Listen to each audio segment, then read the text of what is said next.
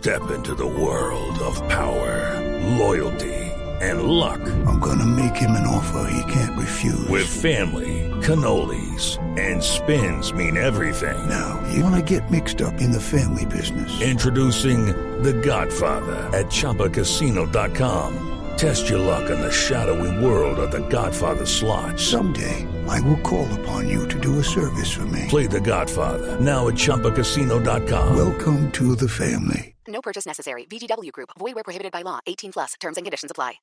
Yo quiero eh, como recordarles a los oyentes que están llegando en este momento a la sintonía de Blue Jeans de Blue Radio eh, que estamos eh, hablando con Eric Lara de la, de la quiebra personal, la quiebra económica, cuando estamos tan endeudados, cuando no sabemos qué hacer, que empezamos pues como, como a, a pedir ayuda por un lado, por el otro, pero no conocemos cómo operan los bancos o qué nos pueden hacer o qué no nos pueden hacer y cómo nos intimidan y nos llevan a una situación tan difícil. Estamos hablando de las deudas y por eso hemos invitado ya a Eric que nos ha contado además eh, sobre su problema con las tarjetas de crédito, que es tal vez como el problema más grande, que se le, que eh, uno de los problemas, Uno pues, de tantos. uno, uno de tantos, digamos como tal vez el más reconocido. Pero, pero Eric, cuando uno está tan endeudado, ¿qué hace? O sea, ¿qué, qué es, ¿cuál es el primer paso que hay que, que dar?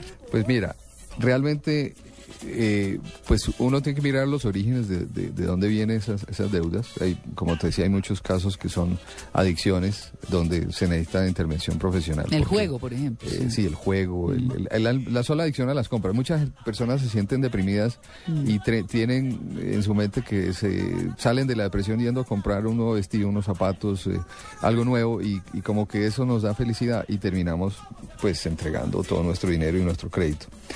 Eh, entonces, pues depende de, cuál es el origen, hay que aplicar ciertas medidas, pero en general hay reglas principales y es que hay una necesidad de cambio de hábito. Y hay una regla de oro y es que cuando el dolor es tan profundo en las deudas que tú estás agobiado, tienes que cambiar. Es un poco lo que pasa con los alcohólicos o con las personas que están en dificultades de otra índole. Cuando ya el dolor no se aguanta, pues hay personas que llegan es al suicidio, pero, Sí. pero, pero la verdad es que si tú tienes una puerta de salida y decir, hombre, yo sí quiero cambiar, y tomas la decisión de vida, y tienes a alguien a tu lado, a un mentor, tienes, tienes a alguien a quien acudir, una, un auxiliar, como dice, espiritual. Hasta el que- cura de la iglesia. pues. Exactamente, Sí. que te dé esperanza de que tú puedes salir adelante, Mm. porque todos podemos salir adelante. Mire, hay gente famosos, por ejemplo, el señor Donald Trump. Donald Trump tuvo deudas aproximadas de 2 billones de dólares. No, eso es como, ese sí es para pegarse, es para irse de la tierra. Él, él- él me acuerdo que paseaba por Nueva York con su quincuagésima esposa, él ha tenido muchas esposas, Mm. Y entonces veía a un mendigo y le decía, eh, ¿sabes qué? Le decía a su esposa, este señor que está pidiendo tiene más dinero que yo. Entonces, ¿por ¿cómo? Dice, no, pues yo debo cerca de dos mil millones de dólares. Mm. Eh, y salió de, la de, de las deudas y usted ve que hoy Donald Trump es una persona que ya está más 3 mil millones de dólares. Mm. Entonces, que se puede, se puede. Hay que tener esperanza y tener claridad en qué hábitos hay que cortar y cuáles hay que hacer. Entonces, el primer hábito, hay que cortar las tarjetas de crédito. Todos los créditos hay que cortarlos. Acabarlos. Segundo, hay que manejar la relación con esos depredadores financieros que son bancos, tarjetas de crédito, porque ellos te van a cobrar hasta el apellido. Y lo llaman a toda hora, ¿no? Así es. Entonces, ya afortunadamente hay, hay normas eh, emitidas por, por el Estado donde te defienden. Eh, Aquí se prohibió lo que hacía hace años existía el, el tema de los chepitos, tal vez tú recuerdas, sí, no, que llegaban a tu oficina, aquí, Uy, sí, aquí, te claro. llegaban uniformados y te gritaban desde la calle que pague, que usted deudor, Está disfrutando moroso. el televisor que compró no sé dónde y no ha Eso pagado. quedó prohibido porque eso va en contra de, de la dignidad humana. Luego, a- la otra es que ahora los bancos y las entidades financieras le entregan eso a casa de cobranzas con expertos en, en lo que se llama eh, la presión psicológica que te llaman un domingo, te llaman por la noche. Hay- yo he visto casos que llaman 10 veces a una persona a cobrarle una deuda Seis el de mismo día. Eh, llaman a un familiar para aterrarlo, que le van a embargar la casa, que le van, lo van a sacar, que, va- que le van a quitar los muebles. Bueno, unas técnicas de cobro depredadoras que hacen que la gente termine emocionalmente acabada. ¿Y cómo hace uno ahí? Porque es que... como, como lo están haciendo en España, María Clara, Mm. que en España están en una situación tal, eh, Difícil, muy es difícil. tan complicado, Mm. que recuerde que hace apenas unos tres, cuatro meses Mm. llegaron a la casa de una señora a cobrarle y la señora se encontró como en una situación de presión tan fuerte que dijo, o les abro la puerta o me tiro por el balcón, y se tiró por el balcón. Claro. sí, Entonces, Lo, lo que sí es importante, y los oyentes que estén escuchando en este momento, en la peor situación de deudas, siempre hay una salida. Lo que pasa es que hay que levantarse todos los días y, y vivir el día de, del día. Y es, Como los alcohólicos anónimos Así de sí, las 24 horas. hoy voy a hacer, como dice, no voy a, no voy a consumir por hoy. Listo. Igual pasa con el tema de las deudas.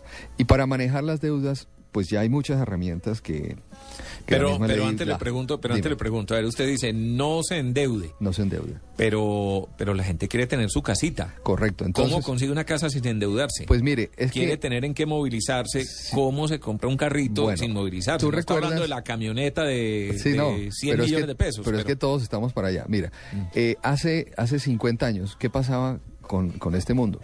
La mayoría de la gente, o sea, las tarjetas de crédito, si tú miras, son realmente instrumentos muy, muy recientes. Eh, la gente que hacía, ahorraba, ahorraba. Iba y compraba y, y si pagaba de contado se ganaba un descuento. Hoy, ¿qué hacemos? Hoy nos dan la oportunidad de pagar eh, una cuota de tanto.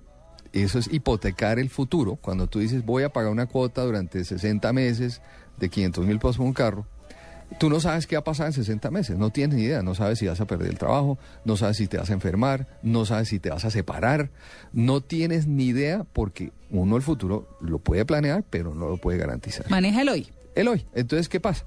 Que hay que manejar el hoy. Entonces, primera recomendación, usted tiene que tener un fondo, un fondo de emergencia de por lo menos 2 millones de pesos guardado para emergencias. O sea, una emergencia es una real emergencia, no es que no tengo que ponerme para el matrimonio de mi prima y tengo que ir a comprar el vestido. No, esa no es una emergencia.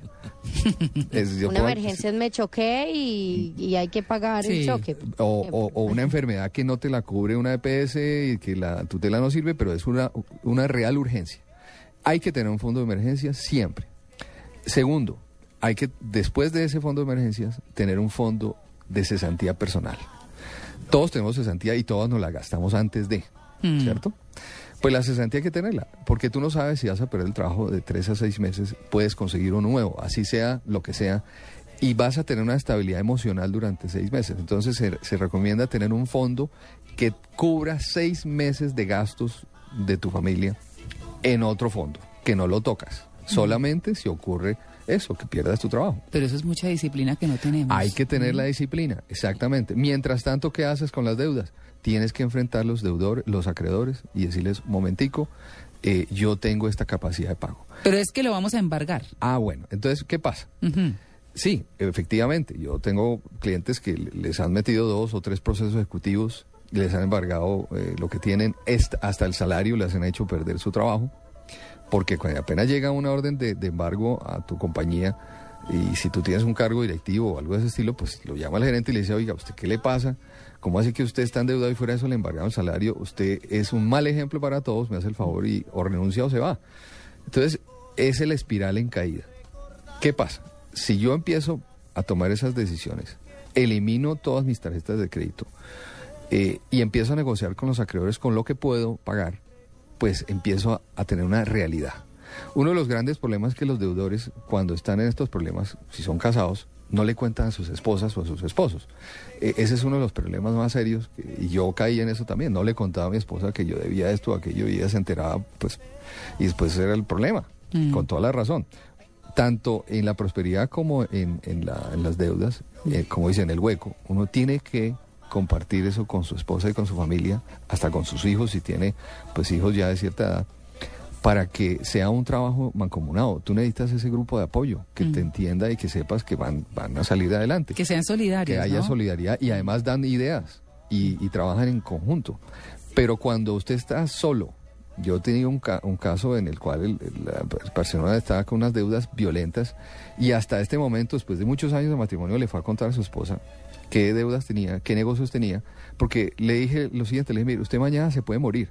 Uno de los problemas más graves que hay en las deudas eh, es que cuando muere el proveedor, ya sea esposo o esposa, casi siempre el esposo, eh, el día del entierro después de que enterramos al muerto, Ahí le aparecen todos los acreedores y le caen a la pobre eh, viuda y a los eh, herederos y nadie sabe qué es lo que debía este señor y aparecen todos cobrando y cayendo por todo. Como dicen, el muerto al hoyo y el vivo al bollo. ¿no? Así es. Qué Entonces, todo eso eh, es, es otro de los pasos que hay que tener plena transparencia en, en las deudas con, con la familia y saber cuál es el plan de acción y qué vamos a hacer y cómo nos vamos a ajustar el cinturón. Mm. Eh, no hay que perder de, de- de- de lado también el lado espiritual. Yo, yo en eso, pues a mí me ha servido muchísimo. Eh, He tenido un proceso de conversión espiritual muy importante y, y es que el único que no lo abandona a uno, cualquiera que sea la denominación, es, es Dios. Puede ser católico, puede ser evangélico, puede Budista, ser budista, lo que sea, sea. pero Dios no te abandona en ningún momento de la vida hasta el último instante de tu existencia. Y si eso lo tenemos claro, el tema del famoso suicidio, que, que los hemos visto, gente que, que ha terminado en eso, eh, eh, no ocurre porque tú no pierdes la esperanza, a pesar de que debas hasta el apellido. No puedes perder la esperanza porque ahí está firme. Entonces, estos hábitos que hay que ir tomando, eh, agotando las tarjetas de crédito, terminándolas, y no hay que dejarlas guardadas. Yo ahí, María Clara, te recomiendo que saques de tu, de tu closet la que tienes Sí. y cojas una tijera y la cortas. ¿Qué Pero, pasa? ¿y qué? Porque es que usted va a un hotel No al importa. exterior y le piden una tarjeta. No, tú, tú, lo- tú llevas una tarjeta débito internacional. La tarjeta débito internacional te permite viajar sin problema. Además, si quieres hacer compras por internet, ya hay bancos como el Banco Colombia, y perdón la cuña, pues Mm. ellos han hecho un trabajo interesante para los, los deudores que la gente se haga conciencia. Hay una tarjeta virtual que no tiene plástico, donde tú es una es una cuenta prepago que tú acumulas, tú pones una plata ahí y de ahí gastas. Hmm. Y entonces esa es recibida por internet por a nivel mundial y tú simplemente pagas lo que vas a comprar y listo. Pero gastas lo que tienes, no gastas lo que no tienes. El primer error es uno ser en ese exceso iluso de gastar. No, yo, yo voy a pagar eso, yo lo voy a poder pagar. Y cuando no lo puedes pagar, entonces empiezan los problemas. Es pero, pero, pero, sí, pero es que regularmente cuando uno llega a un hotel eh, fuera de- del país, dicen, bueno, piden- su tarjeta y hacen un voucher de respaldo. Sí, dice, no, y es que los hoteles ya Entonces uno que dice, no, ¿qué? No, tú tienes tu tarjeta débito. Mm. Entonces tú pasas la tarjeta de débito y dices, debíteme la noche. Ah, Y el hotel no te puede decir que no. decir que no porque esa eh, la, la norma e- existe. O sea, tú estás pagando lo que vas a gastar en la noche. Entonces, la tarjeta de débito ayuda muchísimo a que tú organices tu vida eh, financiera, puedas llevar un récord de lo que gastas. Otro de los hábitos importantes eh, para el soltero, pues sentarse a hacer su presupuesto. El casado, pues hacer el presupuesto. No te niego, yo, para, para nosotros, eh, con mi esposa ha sido muy difícil ese tema desde un principio. Cuando nos casamos, no es un tema que se trató y es uno de los temas más graves. Eh, digamos, los causales de divorcio hoy en, en el mundo es dos, que están muy ligados: infidelidad y problemas económicos. Esos son los dos principales. Y están eh, relacionados con adicciones, con todo tipo de problemas que, que están alrededor de esas dos. Estamos, digamos que para, para, para ir redondeando el tema, estamos hablando de qué hacer ya cuando se ha salido de la deuda. ¿Cierto? Que Bueno. es hacer esa... Lo que ¿o pasa no? es que hay veces las deudas son tan grandes que tú tienes que acudir inclusive a, a- a- a que a instrumentos legales que hoy son muy recientes. El año pasado se aprobó la ley 1564 de insolvencia personal, donde tú permi- te permite sentarte con tus acreedores y negociar la forma de pago a la luz de lo que tú puedes pagar. Es que el problema cuando los bancos y las entidades crediticias te buscan es que tú tienes que pagar y tienes que pagar y tienes que pagar intereses, eh, a una cosa que inventaron que es gastos de cobranza, que es lo mismo que cobrarte por encima de la tasa de usura. Es terrible, tú terminas pagando hasta el 40% de una deuda. Y, y- y tú sales corriendo pidiéndole plata a los familiares, inclusive a, a prestamistas que te cobran unas tasas de interés terribles con un problema de riesgo personal grande. La gente se enloquece tratando de cumplir para no perder el crédito. La verdad es que tú, si estás tan endeudado, y esa, ese estudio lo hace uno es muy fácilmente, ¿cuánto recibo? ¿Cuánto de ahorrar en mi fondo de, ahorro eh, de emergencias, mi fondo de cesantía? ¿Cuánto Ojo, también tenemos que dejar una plática para hacer ayudar a otros antes de pagarle a las entidades financieras. A- acudiendo a esa frase famosa de la Biblia que dice, si yo ayudo a otros se me devuelve el ciento por uno. Hay que ayudar a otros. Entonces hay que dejar un fondito ahí para ayudar a otros y después sí pagarle a entidades financieras que tienen suficiente músculo financiero. Entonces, cuando eso es, esa, esa crisis está así, que yo no tengo forma de pagar. Hay personas que reciben un salario de 10, mil, 10 millones de pesos y, y- y deben 500. O sea, ¿a qué horas pagas tú eso? Entonces tienes que acudir a una forma de sentarte con tus acreedores en forma equil- equilibrada. Y eso lo permite la ley 1564, que la verdad para mí ha sido pues una de las mejores leyes que, que han hecho recientemente nuestros padres de la patria, porque le permite a la persona natural con la debida co- conocimiento sentarse con sus acreedores y decirle, mire, yo gano tres pesos, debo tanto, el error realmente es suyo porque usted me prestó demasiada plata. O sea, eh, las entidades financieras también tienen que hacer un esfuerzo para que no se voten a, darle plata al que no puede pagar y después irle a buscar hasta de que se va a morir. Eh, en eso hay bancos que ya están empezando a hacer algo de ese estilo. Pero si tú miras, las utilidades del sector financiero en Colombia son, son exorbitantes, son inmensas. Sí. Y, y- y somos muchos los que hemos caído en, en- en pago de intereses y intereses y intereses y, y tú no ves salida del túnel.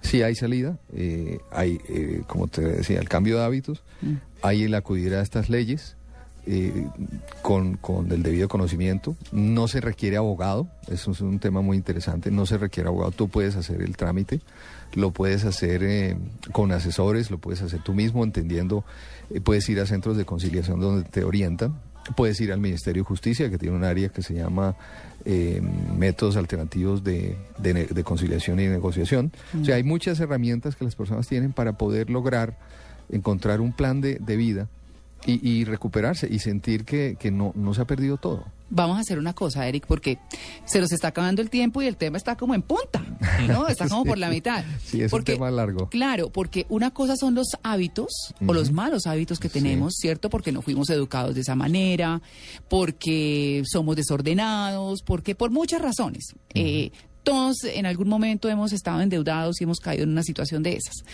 Pero el que me parece importante eh, y, y es eh, tal vez eh, eh, por el que yo lo invitaría en ocho días al Claro programa, sí. es para hablar de esas leyes y de cómo negociar con los bancos o, o qué hacer, a qué derechos tenemos, porque es otro problema. No estamos informados como consumidores a qué derechos tenemos. Así es, uno de los problemas graves es que el consumidor financiero desconoce totalmente sus derechos y que puede hacer frente a las grandes entidades crediticias que lo agobian. Y esto es un negocio redondo para ellos, para las casas de cobranza, para todo mundo, eh, acabar pues con, con, con tu, con tu dinero a base de intereses. Listo. Pues bueno, Eric, mm, vamos a hablar en ocho días. Claro hablamos sí. puntualmente de ese tema. Perfecto. Resumimos lo que hablamos hoy ya del tema personal y la lística famosa y la no sé qué, ¿cierto? Para retomar. Y me da un consejo porque está de cumpleaños mi suegra y como he hablado tan mal de ella, no tengo plata para comprarle un regalo, me tiene que decir cómo solucionar ese problema. muy ¿cierto? fácil, muy fácil. Mira, entrate a internet y, y sácate una lista de chistes de suegras y verás Sí. que se la llevas y Sí. te va a adorar. No, me va a adorar, pero en la sartén, ¿o yo? Bueno, muy bien. Para quienes están interesados en este tema, pueden escribir a libre de toda deuda arroba gmail.com. ¿Sí? Libre de toda deuda arroba gmail.com. Para una orientación, pero vamos a hablar en ocho días, Eric, y vamos a Claro sí, estructurar esto, por supuesto que Con está mucho gusto. muy interesante.